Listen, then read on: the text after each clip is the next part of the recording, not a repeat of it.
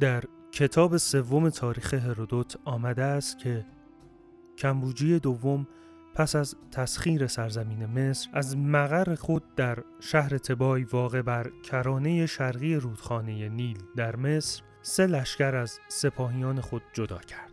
یکی را مأمور فتح کارتاژ تونس کنونی کرد و دیگری را به عزم تصرف حبشه روانه ساخت و دسته سومی را که هرودوت نوشته است پنجاه هزار نفر بودند برای تسلیم آمونی ها به لیبی فرستاد. این عده با چند راهنما تا واحه سیوه در ناحیه مرزی مصر و لیبی پیش رفتند. هرودوت می نویسد از اطلاعاتی که به دست آمده است چنین برمیآید که این لشکر به واحه‌ای که دیار سعیدان نام داشت رسیدند اما از آن پس هیچ گونه اطلاعاتی در دست نیست. در هر حال آن دسته به حدود آمونی ها نرسیدند و به مصر هم مراجعت نکردند. ولی به گفته آمونی ها و دیگران که گویا از ایشان شنیده باشند هنگامی که این عده واحه را ترک کردند ضمن پیشروی در صحرای بین این آبادی و سامان طایفه آمونی باد جنوبی با شدتی تمام برخاست و لشکر شاهی را که مشغول خوردن غذای نیمروز بودند در زیر ری روان مدفون و به کلی ناپدید کرد.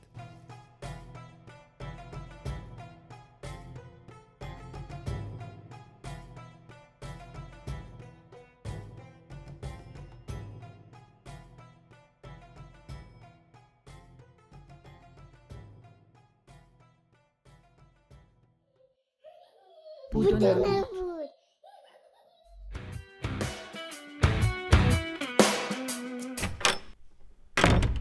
به سومین قسمت و قسمت پایانی مصر باستان خیلی خوش اومدین. تو دوتا اپیزود قبلی یعنی افسانه شنها و اسرار شنها ما اول اومدیم یه کلیتی در مورد مصر باستان رو گفتیم. بعدش اومدیم توی دودمانهای مختلف و افراد مهم اون دودمانها صحبت کردیم تا پایان دوران دودمان 26 از دودمان 27 به بعد دیگه خود مصری ها فرائنه مصر نبودن. حالا قضیه چیه؟ یه مقدار جلوتر دونه بدونشون رو توضیح میدیم. و بعد از اون قرار بریم به اعماق شنهای مصر باستان. می‌خوایم در مورد بناهای باشکوهی که سالها زیر شنها مدفون بودند و به لطف باستانشناسی سالهای اخیر از زیر شنها سر در آوردن صحبت کنیم. امیدوارم از شنیدن این اپیزود هم لذت ببرید و با من همراه باشید. پس بریم سراغش.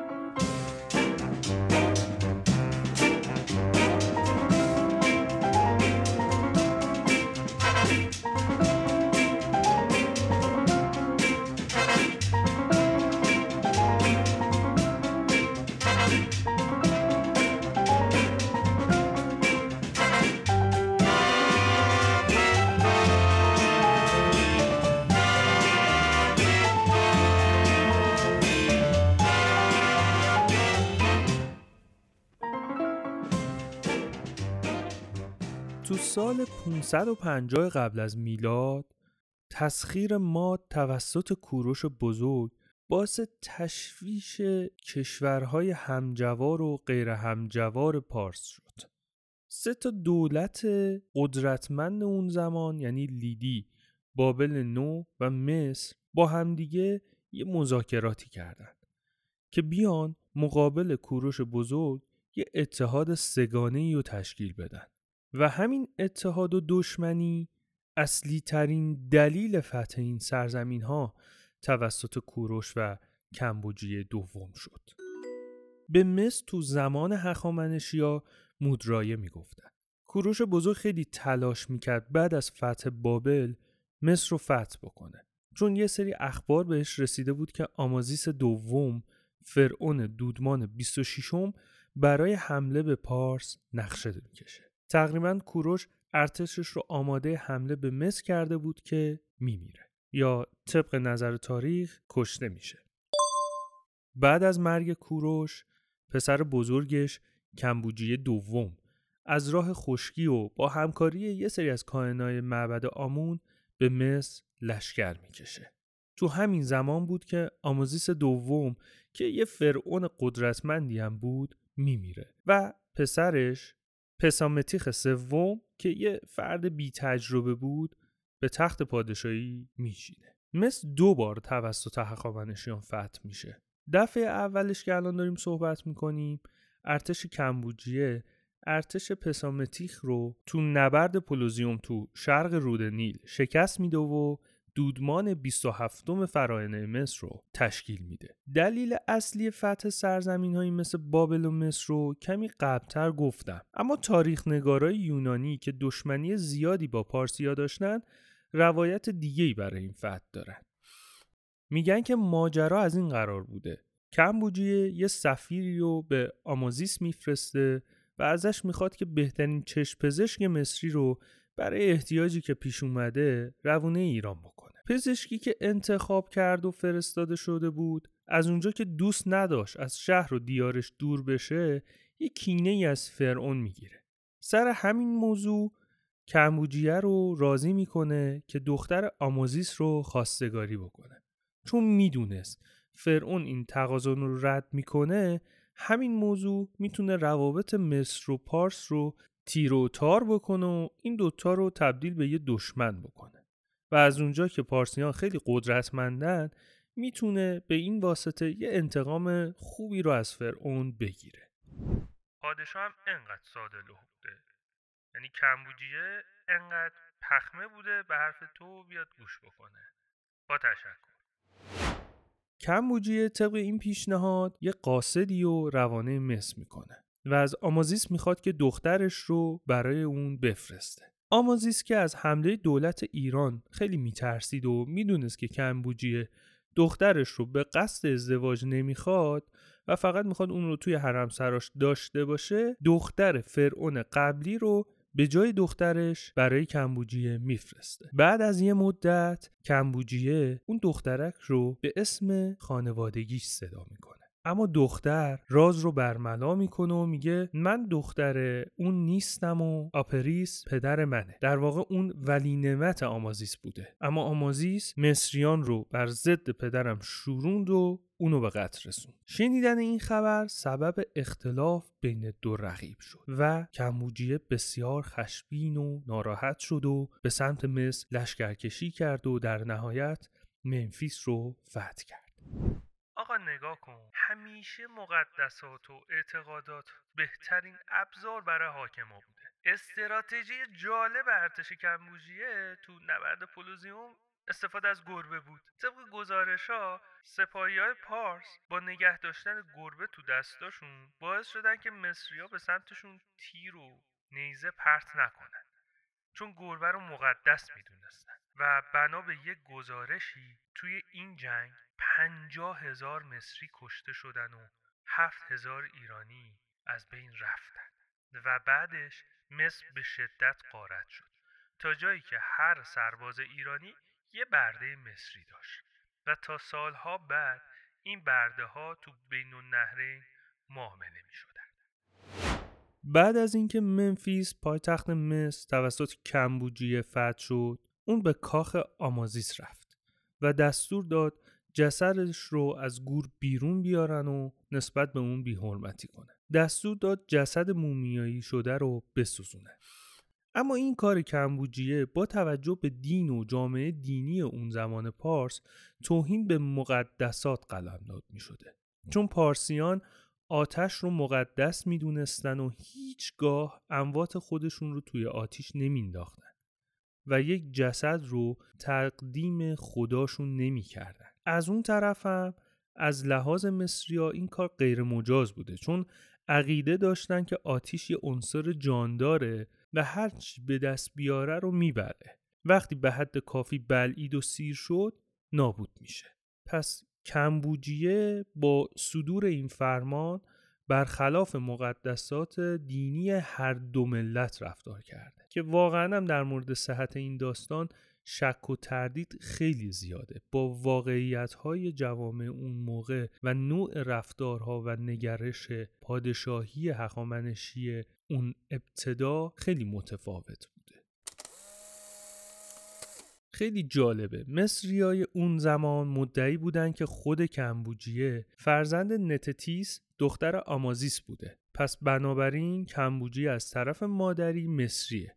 چون به گفته مصریا کوروش با دختر آمازیس ازدواج کرده. اما طبق قوانین پارسی تا زمانی که وارث قانونی وجود داشته فرزند دورگه تو جانشینی حقی نداشته. در واقع کمبوجیه فرزند کاساندان دختر یکی از بزرگان خاندان هخامنشی بوده. اینم یکی دیگه از نمونه های تحریف تاریخ توی مصر توسط خود مصریا.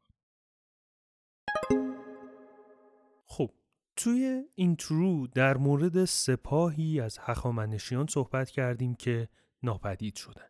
اما واقعا اصل ماجرا چیه؟ بله کامبیز دوم که بعدها اعراب اسمش رو به کمبوجیه تغییر دادن از لشکرش سه تا سپاه انتخاب می‌کنه و دقیقا یکی از اونها رو به سمت سرزمین آمونی ها یعنی کسانی که آمون رو میپرستن میفرسته تا شورشی که کرده بودن رو سرکوب بکنه. در مورد تعداد افراد این سپاه تاریخدانان دو عدد رو میگن. یک سری میگن چهل هزار نفر بودن یک سری هم میگن پنجاه هزار نفر. و دقیقا اتفاقی که میفته اینه که اونها به سرزمین آمونی ها نمی‌رسن. اونقدر از این اتفاق نشونه ای پیدا نشد و سندی کشف نشد که خیلی از باستانشناسا و دانشگاهی اومدن گفتن اصلا همچین ارتشی نبود و بیشتر یه داستان خیالیه. هیچ رد پایی از سربازای ایرانی به دست نیومده تا حالا. تا اینکه تو سال 2009 دو تا برادر ایتالیایی به اسم آنجلو و آلفردو مدعی میشن که راز هزاران ساله ارتش گم شده کمبوجیه رو تو صحرای مصر رو کشف کردن و معماش هم حل کردن. داستانم از این قرار بوده که اونا یه تحقیق سه ساله ای رو توی منطقه سیوا داشتن. توی همون حوالی یه سری آهنالات پیدا می‌کنن. همینطور که به گشتن و کاوشاشون ادامه میدن به یک سری جسد و استخوانهای انسان برمیخورن. با استفاده از یه سری فلزیاب ها شروع می‌کنن اونجا رو کاوش کردن و در کمال ناباوری یه سری خنجر برونزی کمان و تیرکمان و سرنیزه و شمشیر پیدا می‌کنن. و اتفاق مهمتر این که تمامی اون ابزارها مربوط می به سربازان هخامنشی و دقیقا تاریخ اونها برمیگرده به زمان کمبوجیه دوم. اما نکته قابل توجه این بودش که اون وسایلی که تا الان پیدا کرده بودن تعدادشون خیلی کم بود. به اندازه یه ارتش پنجاه هزار نفره نبودش. توی کاوشاشون تقریبا حدود یک چهارم مایل اونورتر تیم باستانشناسی یه بازوبند نقره‌ای پیدا می‌کنه. یه مقدار اونورتر گوش آویز پیدا می‌کنه. حالا عکساش رو تو پیج اینستاگرام بود و نبود حتما شیر می‌کنم ببینید. دقیقا اون نقش هایی که توی تخت جمشید از پارسیان روی سنگ ها حکاکی شده و یک سری گوشواره به گوششون دارن دقیقا یه همچین گوشواره هایی رو اونجا پیدا می‌کنن. یه سری گردنبند اونورتر پیدا می‌کنن. کم کم این دامنه کشفیاتشون بزرگتر میشه. گورهای دست جمعی با هزاران استخوان سفید پیدا می‌کنن. کم کم به این نتیجه می‌رسن که توی یک منطقه بزرگی هزاران نفر مدفونن.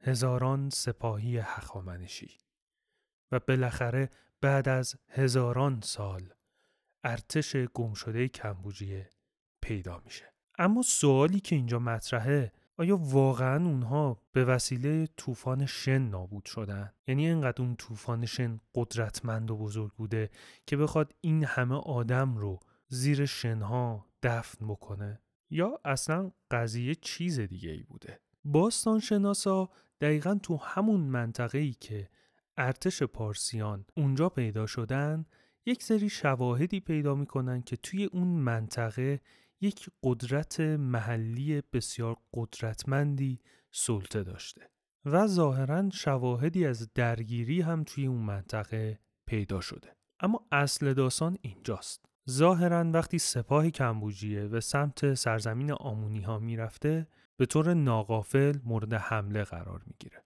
و تقریبا تمام سپاه از بین میرن. طبیعتا این اتفاق و این شکست بزرگ برای هخامنشی ها اتفاق مثبتی نبوده و باعث می شد که اون ابهت و اون نامداریشون لکهدار بشه.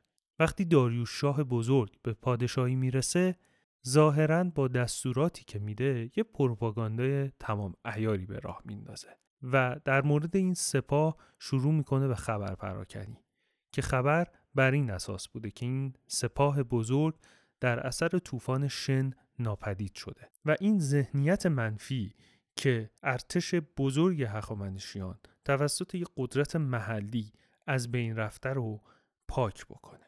شما خودتون در نظر بگیرید. وقتی یک سپاه قدرتمند از یک امپراتوری قدرتمند از یک نیروی محلی شکست می‌خوره چقدر می‌تونه این انگیزه امیدبخش رو به سایر قومهای اون منطقه بده تا بتونن با شورش کردن و جنگیدن با اون قدرت بزرگ خودشون رو از زیر اون سلطه در بیارن. و داریوشا برای اینکه از این اتفاق جلوگیری بکنه مجبور شد اینطوری با یه اقدام سیاستمدارانه روی شکست کمبوجیه سرپوش بذاره.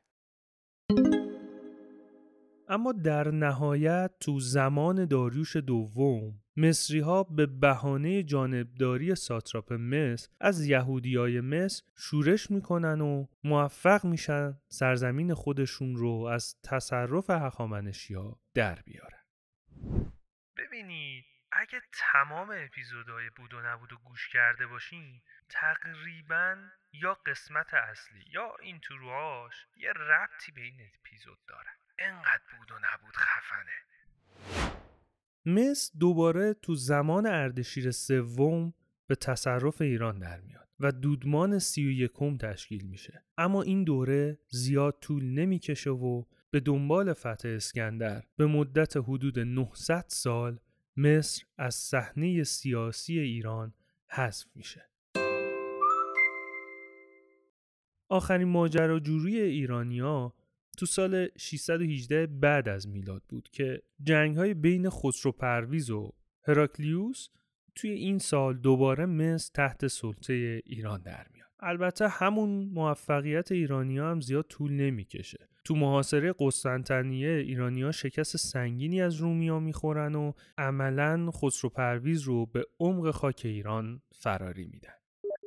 برخی از مصریا و تاریخشناسا مصریان دوران دودمانهای جدیدی رو که بعد از فتح اسکندر تو مصر به وجود اومدن رو اصیل نمی‌دونن و با میل خودشون اونها رو فرعون خطاب نمی‌کنن. برعکس پادشاه های پارسی چون که هخامنشی ها تفاوت‌های جدی و عمده‌ای با یونانی ها و اسکندر داشتند. از منظر یه مورخ که تو قرن سوم قبل از میلاد یعنی به فاصله نزدیکی بعد از سقوط هخامنشی زندگی می‌کرده سلسله های 27 و 31 رو جزی از سلسله های پیشین مصر می‌دونسته. یعنی هیچ تفاوت عمده ای هیچ تغییر عمده ای چه در فرهنگ چه در سیاست مصر در طول دوره اینها اتفاق نیفتاده. همون روندی که در ابتدا وجود داشته همون روند ادامه پیدا کرده.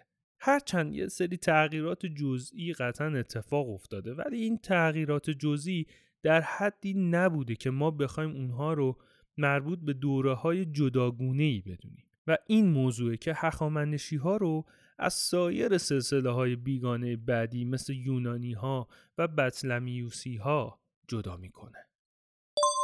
تو سال 333 پیش از میلاد اسکندر پارسیان رو شکست میده. به این ترتیب راهش به سمت نیل باز میشه. به سمت مصر حرکت می‌کنه و پایتخت امپراتوری خودش رو اونجا قرار میده. اسکندر تو نزدیکی شاخه غربی نیل یه شهر به اسم اسکندریه بنا می‌کنه که همچنان تا امروز این شهر پابرجاست. بعد از مرگ اسکندر تو سال 323 قبل از میلاد این فرمان روایی گسترده بین امیرای سپاه اسکندر تقسیم میشه و مصر به دست فرمانده ارشد یعنی بطلمیوس میفته و به عنوان بطلمیوس اول فرعون مصر میشه و تاجگذاری می‌کنه.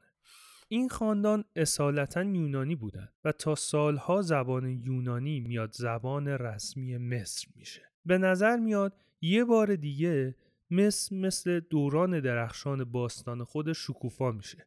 تو این دوره سراسر سرزمین معابد جدید ساخته میشه. همشون تصاویری از بسلمیوس ها و خدایان مصری رو دارن تا اینکه کلوپاترا دختر بسلمیوس دوازدهم و همسر بسلمیوس سیزدهم به کمک جولیوس سزار دیکتاتور رومی همسرش رو از تخت پایین می‌کشه و با بطلمیوس چهاردهم ازدواج می‌کنه. کلوپاترا شیفته سزار میشه. به دنبالش تا روم میره. تا اینکه سزار تو سال 44 قبل از میلاد به قتل می‌رسه. بعد از مرگ سزار وقتی مارکوس آنتونیوس شرق سرزمین روم و در نتیجه مصر رو در اختیار می‌گیره کلوپاترا باش ملاقات می‌کنه آنتونیوس همچین مجذوب زیبایی کلوپاترا میشه که تا اسکندریه دنبال اون میره و تو اونجا باهاش ازدواج می‌کنه اما تو این زمان روم با تمام قوای نظامی خودش علیه کلوپاترا بسیج میشه و مارکوس آنتونیوس تو نبرد دریایی از اکتاویوس شکست می‌خوره. کلوپاترا اسیر میشه و وقتی که قرار میشه تو راهپیمایی پیروزمندانه فاتحان روم همراهی بکنه خودکشی می‌کنه و بعد از اون مصر تبدیل به یکی از استانهای جمهوری روم میشه. تا اینکه تو سال 647 بعد از میلاد اعراب مصر رو فتح می‌کنه و به این ترتیب سرانجام حکومت فرائنه از میان میره. به جای حکومت فرائنه مصر اسلامی پدید میاد. مصر اسلامی تا امروز همراه با تغییر و تحولهای تاریخی زیادی پاورجا مونده. پایان فرائنه فقط سقوط از قدرت نبود بلکه یه انتقال آداب و رسوم بی انتها مراسم الهی به طور کامل تغییر کرد فرونها با تاجهای الهیشون و حکاکی های ناشناختشون همچنان از اعماق شنهای بیابون اسرار خودشون رو زمزمه می‌کنن. دوران اونها دوران هنر، علم و فرهنگ و شگفتی بود که زمان رو به چالش میکشیدن. پایان سلطنت اونها یه اوج بود نه یک پایان و صدای اونها همچنان در راهروهای تاریخ تنین انداز میشه.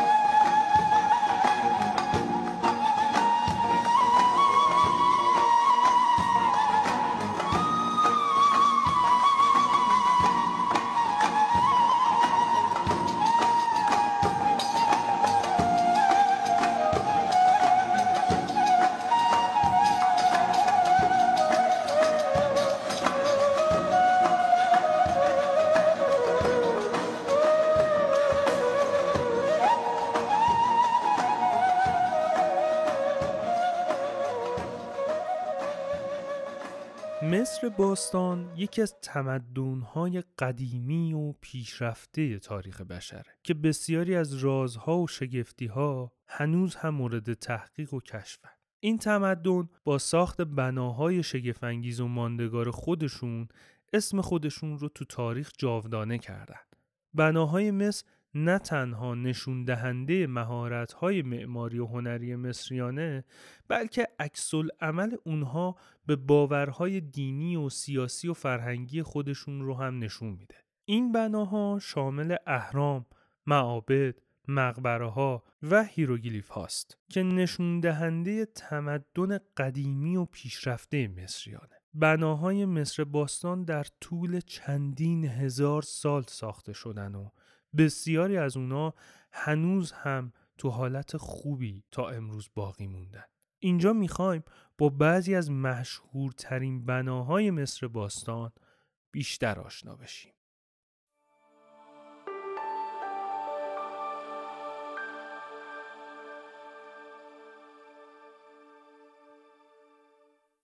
اهرام بزرگ جیزه این اهرام از جمله حرم بزرگ خوفو از نمادی ترین سازه های مصر اینها در واقع مقبره های بزرگ برای فرائنه اون زمانه که با اون مهندسی و عظمتشون دارن به بشریت و پیشرفت بشریت دهنکجی می‌کنن. هرم بزرگ جیزه با نام هرم خوفو یا خوپوس قدیمی ترین و بزرگترین هرم از مجموعه سگانه اهرام مصره. این هرم تو شرق قاهره واقع شده. قدمتش هم به حدود 2560 سال قبل از میلاد برمیگرده. الان سال 2023 یعنی هلوهوش 4600 سال پیش. باستانشناسا بر این باورن که در واقع این هرم به عنوان مقبره‌ای برای فرعون خفو به دستور خود خفو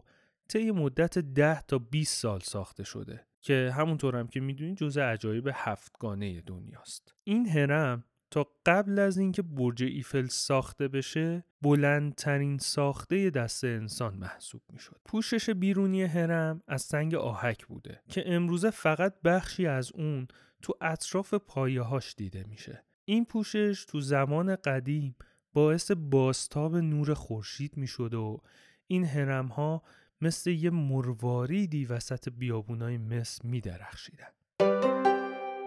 نظریه های علمی زیادی در مورد روش ساخت هرم ها مطرح شدن. هیچ کدومشون هم به صورت 100 درصد مورد تایید قرار نگرفتن. خیلی باور دارن که سنگ های این هرم از معادن برداشته شده. بعد هم شده بعد جای خودشون قرار گرفتن. یونانی ها بر این باورن که تو ساخت این هرم از برده ها بهره کشی شده اما یافته های جدید نشون میده که سازندگان این هرم کارگرانی با تخصص بودند که تو روستاهای اطراف زندگی می‌کردن و زندگی خوبی هم داشتن. نیروی کار مورد نیاز برای ساخت این هرم هم به طور متوسط 14500 نفر و حد اکثر 40 هزار نفر بودن. تو هرم بزرگ سه تا اتاق اصلی وجود داره که به ترتیب بالاترین اتاق اتاق پادشاه بعد اتاق ملکه است و پایین ترین اتاق هم توی سنگ بنای هرم کنده کاری شده و به نظر می‌رسه ناتموم رها شده. تو مجموعه اهرام جیزه سه تا هرم کوچیکتر هم ساخته شده که برای سایر همسرای فرعونه. همونطور که می‌دونین های باستان به زندگی پس از مرگ خیلی اعتقاد داشتند. این هرم در واقع مکان مقبره و محل زندگی فرعون بعد از مرگ اونه. از اونجایی که گنجینه فرعون هم همراه با اون توی هرم قرار داده می‌شد، راه ورود به مقبره بسیار پیچیده و تو در توه. تعداد زیادی از سازندگان و مهندسین اون توی همون راهروها از بین رفتن و همونجا هم دفن شدن. تو ساخت این هرم حدود 2300 بلوک به وزن متوسط دونیم تن استفاده شده. بلوک های سنگی استفاده شده تو ساخت هرم از جنس سنگ آهک تورانس که این سنگ ها از معدنهای اطراف قاهره و رودها استخراج شدن. گفته میشه بعضی از سنگ هایی که تو ساخت این بنا استفاده شده وزنی بین 25 تا 80 تن داره و اعتقاد بر اینه که این سنگ ها از 800 کیلومتر دورتر از محل ساخت هرم هم شدن و اومدن. شاید یه سوالی براتون ایجاد بشه. این سنگا رو خب چطوری برش دادن؟ مصری باستان این سنگا رو با کوبیدن قلم های چوبی که با آب خیس شده بود برش دادن. وقتی به سایز مناسب می‌رسید با قایق توی رودخونه نیل به محل ساخت هرم انتقال می‌دادن. آخرش هم وقتی هرم به طور کامل تموم شد همونطور که گفتم نماش رو با سنگ آهک سفید کردن که تو سال 1303 میلادی یه زلزله بزرگی اونجا رخ میده. خیلی از اون سنگ نماها ریزش پیدا می‌کنن که بعدها توی ساخت شهر قاهره از اون سنگ ها استفاده میشه. تو سال 2013 یه تیم باستانشناسی فرانسوی یه دفتر خاطراتی رو کشف کرد که قدمتش بیشتر از 4500 ساله. توی اون دفتر روش حمل و نقل بلوک های سنگ آهک از معدن رو به طور کامل توضیح داده. مساحت جیزه حدود 8 کیلومتره. علاوه بر سه تا هرم اصلی چندین هرم کوچیک دیگه اطرافش وجود دارند به جز این هرم ها مجسمه ابوالهول و کشتی بزرگ مصری که متعلق به 2500 سال پیش از میلاده تو این منطقه واقع شدن اما یه سری از پژوهشگرا یه مقدار فراتر رفتن و شاید نگاه ماورایی تری به این اهرام دارن. اونها معتقدند که ساخت این اهرام قدمتی بیش از دوازده هزار سال داره که هنوزم نتونستن منبع موثقی در مورد این اعتقادشون ارائه بدن. بیایم با هم دیگه بریم داخل حرم بزرگ جیزه یعنی حرم خوفو. ورودی اصلی حرم تو زل شمالیه و تو ارتفاع 17 متری از سطح زمین وجود داره. همونطور که گفتم این حرم سه تا اتاق اصلی داره. اتاق پادشاه ملکه و یه اتاقی که تو سنگ بنای حرم کنده کاری شد علاوه بر این سه تا اتاق راهروها و دالانها با ابعاد بسیار کم که فقط برای عبور ربات‌های کوچیک مناسبه کشف شده. هنوز کاربرد خیلی از این راهروها و اتاقها ناشناخته باقی مونده. اولین جایی که با هم میریم اتاق ملک است. یه راهروی بسیار باریکی وجود داره که تو سال 1993 توسط یه مهندس آلمانی ربات و داخل این راهرو فرستادن تا از اون عکس برداری بکنه. این ربات به سمت بالا یه مسیر شیبداری رو 65 متر طی می‌کنه. به یه در سنگی بزرگ با دو تا دستگیره فلزی روبرو میشه. بعد از اینکه مقامات مصری به اون دانشمند و به اون تیم مجوز میدن یه سوراخ کوچیکی رو اونجا ایجاد می‌کنن که از اون در بگذره و ببینه پشت در چیه. خود همین کسب مجوز و اینجور داستانا یه چند سالی طول می‌کشه تا سال 2002 یه ربات دیگر رو برای این کار میفرستن. سوراخ رو ایجاد می‌کنه از اون سوراخ رد میشه یه در دیگه اونجاست. تو فاصله سی تا 50 سانتی متری یه در دیگه گذاشتن اونجا. سر همینم دیگه این مقامات مصری اجازه نمیدن که برن اینا یه سوراخ دیگه تو اون دره ایجاد بکنن ببینن پشت اون دره چیه. از کجا معلوم یه در دیگه اون پشت نباشه. فقط وقت تلف شده و هزینه شده. همین. اما واقعا نمی‌دونیم. اگر شاید اجازه بدن یه سری چیزهای جالبی اونجا کشف بشه. بعد از اتاق ملکه به یک راهرو بزرگی می‌رسیم که بهش میگن گالری بزرگ. در واقع این راهرو یه ارتفاع 8 متری داره که یه مسیر شیبداری رو به سمت بالا طی می‌کنه. تو انتهای این گالری یه سوراخ توی سقف وجود داره که به یکی دیگه از اتاقا منتهی میشه. تو سال 2017 دانشمندا با استفاده از تکنولوژی رادیوگرافی تونستن یه حفره بزرگی رو که طولش حداقل سی سانتی متر شناسایی بکنن این حفره دقیقا بالای گالری بزرگ واقع شده و تا امروز هم راه دسترسی به اون پیدا نکردن. بعد از طی این مسیر به اتاق پادشاه می‌رسیم. اتاق پادشاه یه ارتفاع 11 متری داره که کمی بالاتر از مرکز هرم ساخته شده. شکلش به صورت یه مکعب کامله. تو این اتاق دو تا راهروی بسیار باریکی کشف شده که این راهروها به بیرون هرم منتهی میشن و این کشف یک کشف شگفت انگیز دیگه در مورد مصر باستانه. این راهروها به سمت صورت فلکی سگ بزرگ یا کلب اکبر نشونه رفتن. قبل از این فکر می‌کردن که این راهروها برای تهویه هوای اتاق بوده. اما نظری های جدید مطرح می‌کنن که این راهروها بنا به باور مصری های باستان برای صعود روح فرعون به سمت آسمان بوده. اتاق پادشاه کاملا از گرانیت سخت ساخته شده که مجموع وزن اونها 400 تونه همچنین تو این اتاق یه تابوت گرانیتی بدون در کشف شده که برای انسان معمولی این تابوت خیلی کوتاهه. یه تابوت واقعا عجیب غریبیه. بجز همه اینا گفته میشه که یه گلوله سنگی بسیار بزرگی توی این قسمت از هرم وجود داره که به عنوان تله ازش استفاده میشه. زمانی که روی یکی از پله ها پا بذاری این گلوله رها میشه نه بار از این سمت به اون سمت میره و میاد و بعد از نه بار سر جای خودش میمونه. از اونجایی که مصری باستان به زندگی بعد از مرگ اعتقاد داشتن کنار تابوت شاههای فرعون یه خمره گلی قرار می‌دادن که توی اون چشم قلب کبد اعضای دیگه ای که توی بدن شاهها بوده رو قرار می‌دادن و بر این باور بودن که اجساد مومیایی زنده میشن و اجزای بدنشون از اون خمره بر میدارن سر جاشون می‌ذارن و به زندگیشون ادامه میدن. اما فقط ابهت و طرز ساخت اهرام و ساختار داخلی اهرام عجیب و شگفنگیز نیست. هیدروگلیف هایی هم توی هرم ها هستش که واقعا جای سوال دارن. مثلا یه طرحهایی از هلیکوپترها و سفینه ها و, و حتی شکل های شبیه لامپ و اینجور چیزا که امروزه ما ازشون درک داریم و چار پنج هزار سال پیش توی این هرم ها به تصویر کشیدن.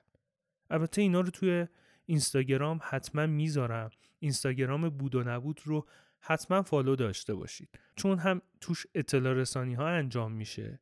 هم تصاویر مربوط به اپیزودها رو توش قرار میدیم. و شاید یه جاهایی نیاز باشه یه سری محتواهای اضافه ای رو در مورد اپیزودها داشته باشیم اونها رو توی page اینستاگرام قرار میدیم. آدرس page اینستاگرام رو توی قسمت توضیحات این اپیزود قرار میدم. حتما لطف کنید follow داشته باشین و اونجا با همدیگه بیشتر ارتباط برقرار کنیم. نکته های شگفت انگیز دیگه هم در مورد اهرام وجود دارد مثلا سیستم تهویه به کار گرفته شده توی اونها خودش یه اتفاق عجیب و شگفت انگیزه به گونه ای طراحی شدن که دمای داخل اهرام حدود 20 درجه است و به عبارت دیگه گرمای بالای کویر که تو طول روز و تو دمای بسیار پایین تو طول شب اتفاق میفته تأثیر بسیار کمی به روی تغییرات دمایی داخل این سازه ها دارن اتفاق بعدی هم که شاید براتون جالب باشه بدونید طبق برخی از تحقیقات انجام شده یه نتیجه جالب به دست اومده. فضای داخل اهرام مصر خاصیت ضد عفونی کننده دارن.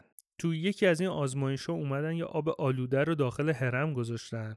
بعد از چند هفته آلودگیش به طور کامل از بین رفته بوده. یه سری گوشت حیوانات رو تو مرکز هرم قرار دادن. این گوشتا برای ماها و حتی سالها فاسد نشدن و قابل خوردن بودن. شما تصور بکنید اگر مومیایی که توی این هرم قرار داشت به دستمون می‌رسید چقدر نسبت به سایر مومیایی هایی که تا امروز کشف شدن سالم تر بود. تو سازه این هرم یه سری سنگ های استفاده شده که اصلا معدن اونها تو شعاع 300 کیلومتری این سازه اصلا وجود ندارن. و معلوم نیست واقعا چطوری اونها رو تا اینجا آوردن. یکی دیگه از اعجاب انگیز ترین اتفاقها در ساخت این اهرام جانمایی شگف انگیزشونه. یه نکته بسیار قابل توجه وجود داره. تطابق کامل محل ستا اهرام با صورت فلکی شکارچیه که سه تا ستاره پرنورن. حتی اندازه اهرامم با ستاره ها تطابق داره. هرم بلندتر در راستای ستاره پر نور قرار گرفته و ستارهایی که نور کمتر دارن همراستا با هرم های کوچیکتر. اهرام دقیقا همراستا با قطب مغناطیسی شمالی قرار گرفتن. چطور میشه همه اینها از روی اتفاق و حدس و گمان باشه؟ این موقعیت اهرام حکایت از دانش گسترده علوم و هندسه و نجوم توی اون مقطع زمانی داره. مصری باستان چطوری این علوم رو پیدا کردن و یاد گرفتن؟ بعد نیست بدونید قطبای مغناطیسی جاییه که خطوط میدان مغناطیسی به صورت واگرا از زمین خارج میشن و جنوب مغناطیسی رو ایجاد می‌کنن و یا به صورت همگرا به اون وارد میشن و شمال مغناطیسی رو شکل میدن. اهرام سلاسه مصر زمان رو نشون میدن. مجموعه اهرام جیزه در واقع یه ساعت خورشیدی بزرگن. به کمک سایه های هرم بزرگ که به روی نمادهای حکاکی شده سنگ ها میفته می‌تونید بفهمید تو چه ساعتی از روز هستید. البته این هرم ها نه تنها یه ساعت خورشیدی بلکه برای نشون دادن اعتدالها و تعریف سال خورشیدی هم به مصریا کمک می‌کردن. یه نظریه ای هست که بر اساس خمیدگی فضا زمان مطرح شده میگن شما تو اهرام مصر دیرتر پیر میشین طبق این نظریه جرمهای قابل ملاحظه می‌تونن باعث خمیدگی فضا و زمان و در نتیجه کم شدن سرعت زمان تو اطراف خودشون بشن. با توجه به اینکه برای ساخت هرم از دو میلیون سنگ با میانگین دو نیم تن استفاده شده و یه سری بناهای عظیم دیگه هم اطرافش وجود داره احتمال میره که تو داخل هرم زمان نسبت به بیرون از اون کنتر سپری بشه و شما دیرتر پیر بشید این سه تا هرم تو زمان دودمان چهارم ساخته شد. یکی برای پدر بزرگ بعدی برای پسر و اون یکی برای نوه. با اون همه سطح دانش با اون همه ثروت که یک شگفتی از لحاظ علم و مهندسی قلم داد میشن. اما سالها و قرنها و هزاران سال بعد سلطان عزیز عثمان از سلاطین ایوبی دومین فرزند صلاح الدین ایوبی تو زمان فرمان روایش به مصر دستور تخریب اهرام رو میده این کار رو اول با حرم منکوره شروع می‌کنن اما بعد از هشت ماه تلاش وقتی دیدن یه کار خیلی زیاد و سنگینی دارن و هزینه زیادی داره پشیمون میشن و بیخیالش میشن و سلطان دستور میده آقا نمی‌خواد بذاری همونجا بمونه. شما نگاه بکنید چند هزار سال قبل با استفاده از علم، منطق و تکنولوژی خاص خودشون این اهرام رو می‌سازن. چند هزار سال بعد فقط به خاطر یک تفکر متعصبانه و اعتقاد متعصبانه دستور میدن اون شکوه اون بنا و اون علم و دانش رو تخریب بکنن. بعدش هم نتیجه می‌گیرن که اون تفکر نمی‌تونه اون سطح از دانش و علم و منطق رو نابود بکنه. اما حالا می‌رسیم به مجسمه ابوالهول که اثر تاریخی و تحسین برانگیزی تو مهندسی مصریان باستانه. مجسمه 73 متری ابوالهول از یه تیکه سنگ آهن که بزرگ تراشیده شده. اما ابوالهول چیه؟ ابوالهول معمولا به شکل موجودی با سر انسان شاهین گربه یا گوسفند و بدن شیر و بالهای شاهین به تصویر کشیده شده. اما خب ظاهر این موجود با توجه به منطقه‌ای که تون به تصویر کشیده شده تفاوتایی هم داره. توی داستان ادیپ تو یونان باستان ابوالهول به عنوان یه موجود وحشتناکی توصیف شده که با طرح یک سری معماها از شهر مقدس تمس محافظت می‌کنه. تو سنت های یونان ابوالهول با سر زن و کردار بدخواهانه توصیف میشه. اما تو مصر با سر مرد به تصویر کشیده شده که بیشتر به عنوان نمادی از نیروی خیرخواه در نظر گرفته میشه. بیشتر مصرشناسا این نظریه رو دارن که مجسمه همزمان با فرعون خفره ساخته شده و حتی از ظاهر این فرمان روا برای ساخت اون الگو برداری شده. اما هیچ مدرکی برای اثبات این نظریه وجود نداره. صدها سال بعد از ساخت این مجسمه ابوالهول و سایر قسمت های گورستان جیزه زیر شنها مدفون و فراموش میشن. چندین فرعون از جمله توتموس چهارم تلاش می‌کنن این مکان رو حفاری بکنن اما ظاهرا فایده ای نداشته. حوالی 1800 میلادی بود که مجسمه ابوالهول تا گردن که تو شن فرو رفته بود برای اولین بار کاوش باستانی میشه. این پروژه باستانی به سرپرستی یه تیم ایتالیایی انجام میشه و بعد از اون موفق میشن که شنها رو تا حد زیادی از کنار مجسمه کنار بزنن تا تنش از زیر شنها بیرون بیاد. کاوش تو این منطقه تا قرن 19 میلادی ادامه پیدا می‌کنه تا اینکه مجسمه به طور کامل از زیر شنها بیرون میاد و یه سنگ یادبودی از توتموس چهارم هم اونجا پیدا می‌کنه. اما یه اتفاقی در مورد مجسمه افتاده که همیشه سوال بوده و همیشه هم مطرح میشه. مجسمه بینی نداره بینیش از بین رفته و همیشه میگن خب چرا این از بین رفته؟ یه سریا میگن زمانی که ناپل اون به مصر میره دستور میده بینی مجسمه رو از بین ببرن در واقع یک رسمی که قبلا مصریا داشتن در قبال مجرمین و برده ها این کار رو انجام می‌دادن گوش و بینی رو میبریدن. و میگن ناپل اونم برای تحقیر مصریا و حالا فتح اون سرزمین و خودش رو به عنوان ارباب نشون بده این کارو کرده. اما یه سری تصاویر حوالی 1700 میلادی وجود داره که تو اون تصاویر اصلا مجسمه بینی نداره و اصلا ربطی به ناپل اون و فتح مصر و اینا این اتفاق نداره و این نظریه کاملا مردوده. و همچنان دلیل این اتفاق واقعا مشخص نیست. به حال هزاران سال این مجسمه بوده. خیلی اتفاقها می‌تونسته براش بیفته دیگه. اما یه نظریه خیلی جذابتر در مورد این مجسمه وجود داره. الین ریدر زمینشناس میگه که به نظر مجسمه از بقیه هرم ها و آثار موجود تو اینجا خیلی قدیمی تره و طی مرور زمان یه سری دستکاری ها فقط روش انجام شده. تقریبا تخمین می‌زنه که این مجسمه مال ده هزار سال پیشه. حالا یه سری شواهد زمینشناسی و رد بارندگی و این موارد مثل خوردگی بارون و اینجور چیزا رو مجسمه هست که با توجه به اینکه خب مصر آب و هوای خشکی داره و بیابونیه عملا تو زمان فرائنه بارندگی زیادی اتفاق نمی افتاده و این سوال ایجاد شده که خب اگر تو زمان فرانه اینقدر بارندگی نبوده که بخواد آسیب بزنه به این مجسمه پس این بارندگی و مال کی بوده؟ اومدن تخمین زدن گفتن تقریبا ده هزار سال قبل مصر اتفاقا سرزمینی پر آب بود و بارندگی زیادی داشته و احتمالا اصلا این مجسمه مال اون موقع است. البته خب واقعا ثابت نشده است و نمی‌تونن این رو تایید بکنن. چون خب آلودگی هوا توی این قرنهای اخیر خودش باعث ایجاد بارانهای اسیدی می‌تونه باشه و باعث خوردگی مجسمه می‌تونه باشه. حالا بگذریم. بینی و ریش معروف مجسمه همطور که گفتم از بین رفته. اما ریشش پیدا شده. ریش توی موزه بریتانیا الان هستش.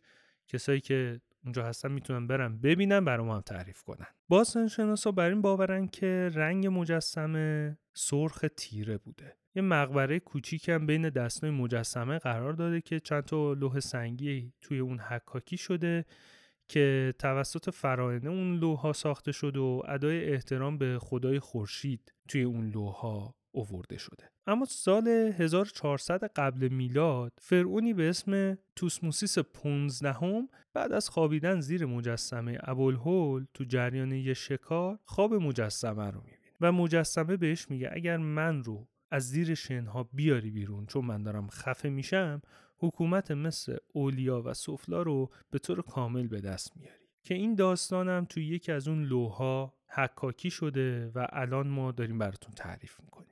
در نهایت هم این فرعون تمام تلاشش رو می‌کنه شنها رو بر میداره از اونجا. یه دیواری هم دور محوطه مجسمه می‌کشه که شنها تو مرور زمان وارد محوطه نشن. اما خب تلاشش قابل ستایش بوده. بعد از یه مدت دوباره بعد از چند قرن این مجسمه زیر شن میره. افسانه زیادی هم در مورد راهروها و دالانهای مخفی متعلق به مجسمه ابوالهول وجود داره که نشون میدن یه سری ناهنجاری های گسترده ای اطراف مجسمه وجود داره که یه سری هم میگن این ناهنجاری ها طبیعیه اصلا ساخته دست بشر نیست. اما در کل امروزه این مجسمه وضعیت خوبی نداره. چندین بار سعی کردن مرمتش بکنن سنگای آهکی مختلف فراش آوردن. یه بار سعی کردن با سیمان مرمتش کنن دیدن اوضاع بدتر شد بیخیال شدن.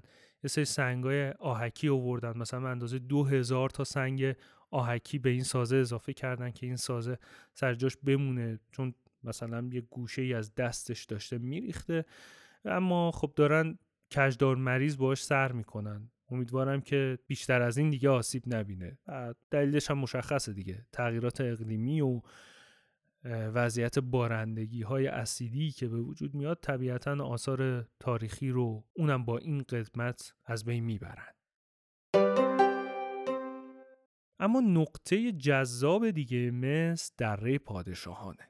تو این دره که تو کرانه باختری رود نیل توی شهر اقصر امروزی قرار داره مقبره بسیاری از پادشاهان اونجاست.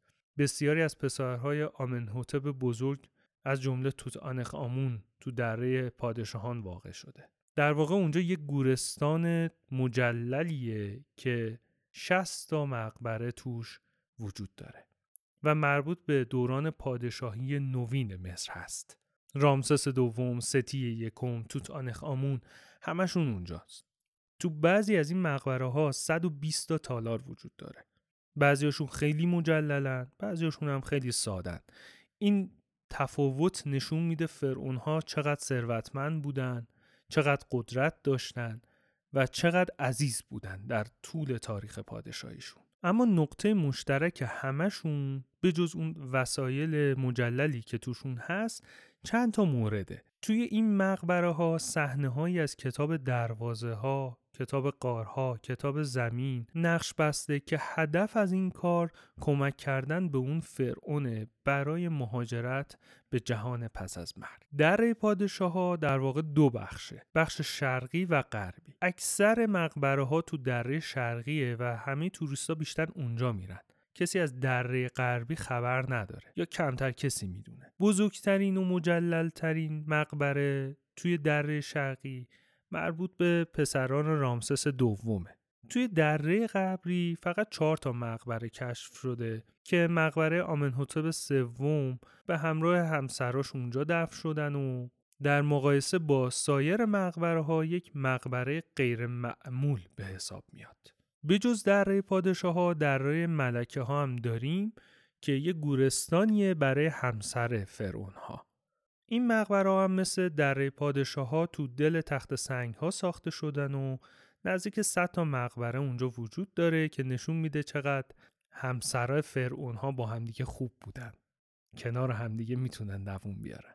مشهورترین این مقبره هم مربوط به ملکه نفرتاری هستش که همسر عزیز رامسس دوم بوده. خلاصه اینکه بناهای معروف و جذاب و شیفانگیز دیگه هم توی مصر وجود داره که فقط می‌تونیم ازشون اسم ببریم. اگر بخوایم به همشون بپردازیم زمان خیلی بیشتری از این اپیزود نیاز داریم. معبد کارناک هست معبد اقصر هست معبد ابو سیمبول هست که رامسس دوم ساخته اونجا رو. معبد حتشپسوت هست معبد هوروس معبد فیله هرم پلکانی جوسر همه ایناها هستند که امیدوارم امیدوارم بعد از شنیدن این اپیزود اشتیاقتون بیشتر شده باشه برای سفر به مصر و دیدن اون عجایب جذابش. بابت این اپیزود زحمت بسیاری کشیده شده زمان زیادی برده. امیدوارم که خوشتون اومده باشه. من تمام تلاشم اینه که وقتی که شما اختصاص می‌دید به بود و نبود رو به نحو مناسب و مفیدی پر بکنم. پس خواهشم اینه حتما حتما نظراتتون رو به هم انتقال بدید. این خیلی برای من مهمه. من نمی‌خوام وقت شما رو تلف بکنم. موضوعاتی که بهش علاقه دارم یا احساس می‌کنم مفیده برامون و اطلاعی هم به طور کامل ازشون ندارم رو میرم تحقیق می‌کنم مطالعه می‌کنم و با شما شیر می‌کنم. خیلی دلم می‌خواد باهاتون در ارتباط باشم. باهاتون تبادل اطلاعات بکنم. اگر جایی احساس می‌کنید من دارم موضوعی رو اشتباه مطرح می‌کنم حتما بهم گوش زد بکنید. و اگر اطلاعات اضافه تری دارید حتما بگید که من اونها رو یاد بگیرم و با دیگران شیر بکنم. دم شما گم اوقاتتون خوب باشه.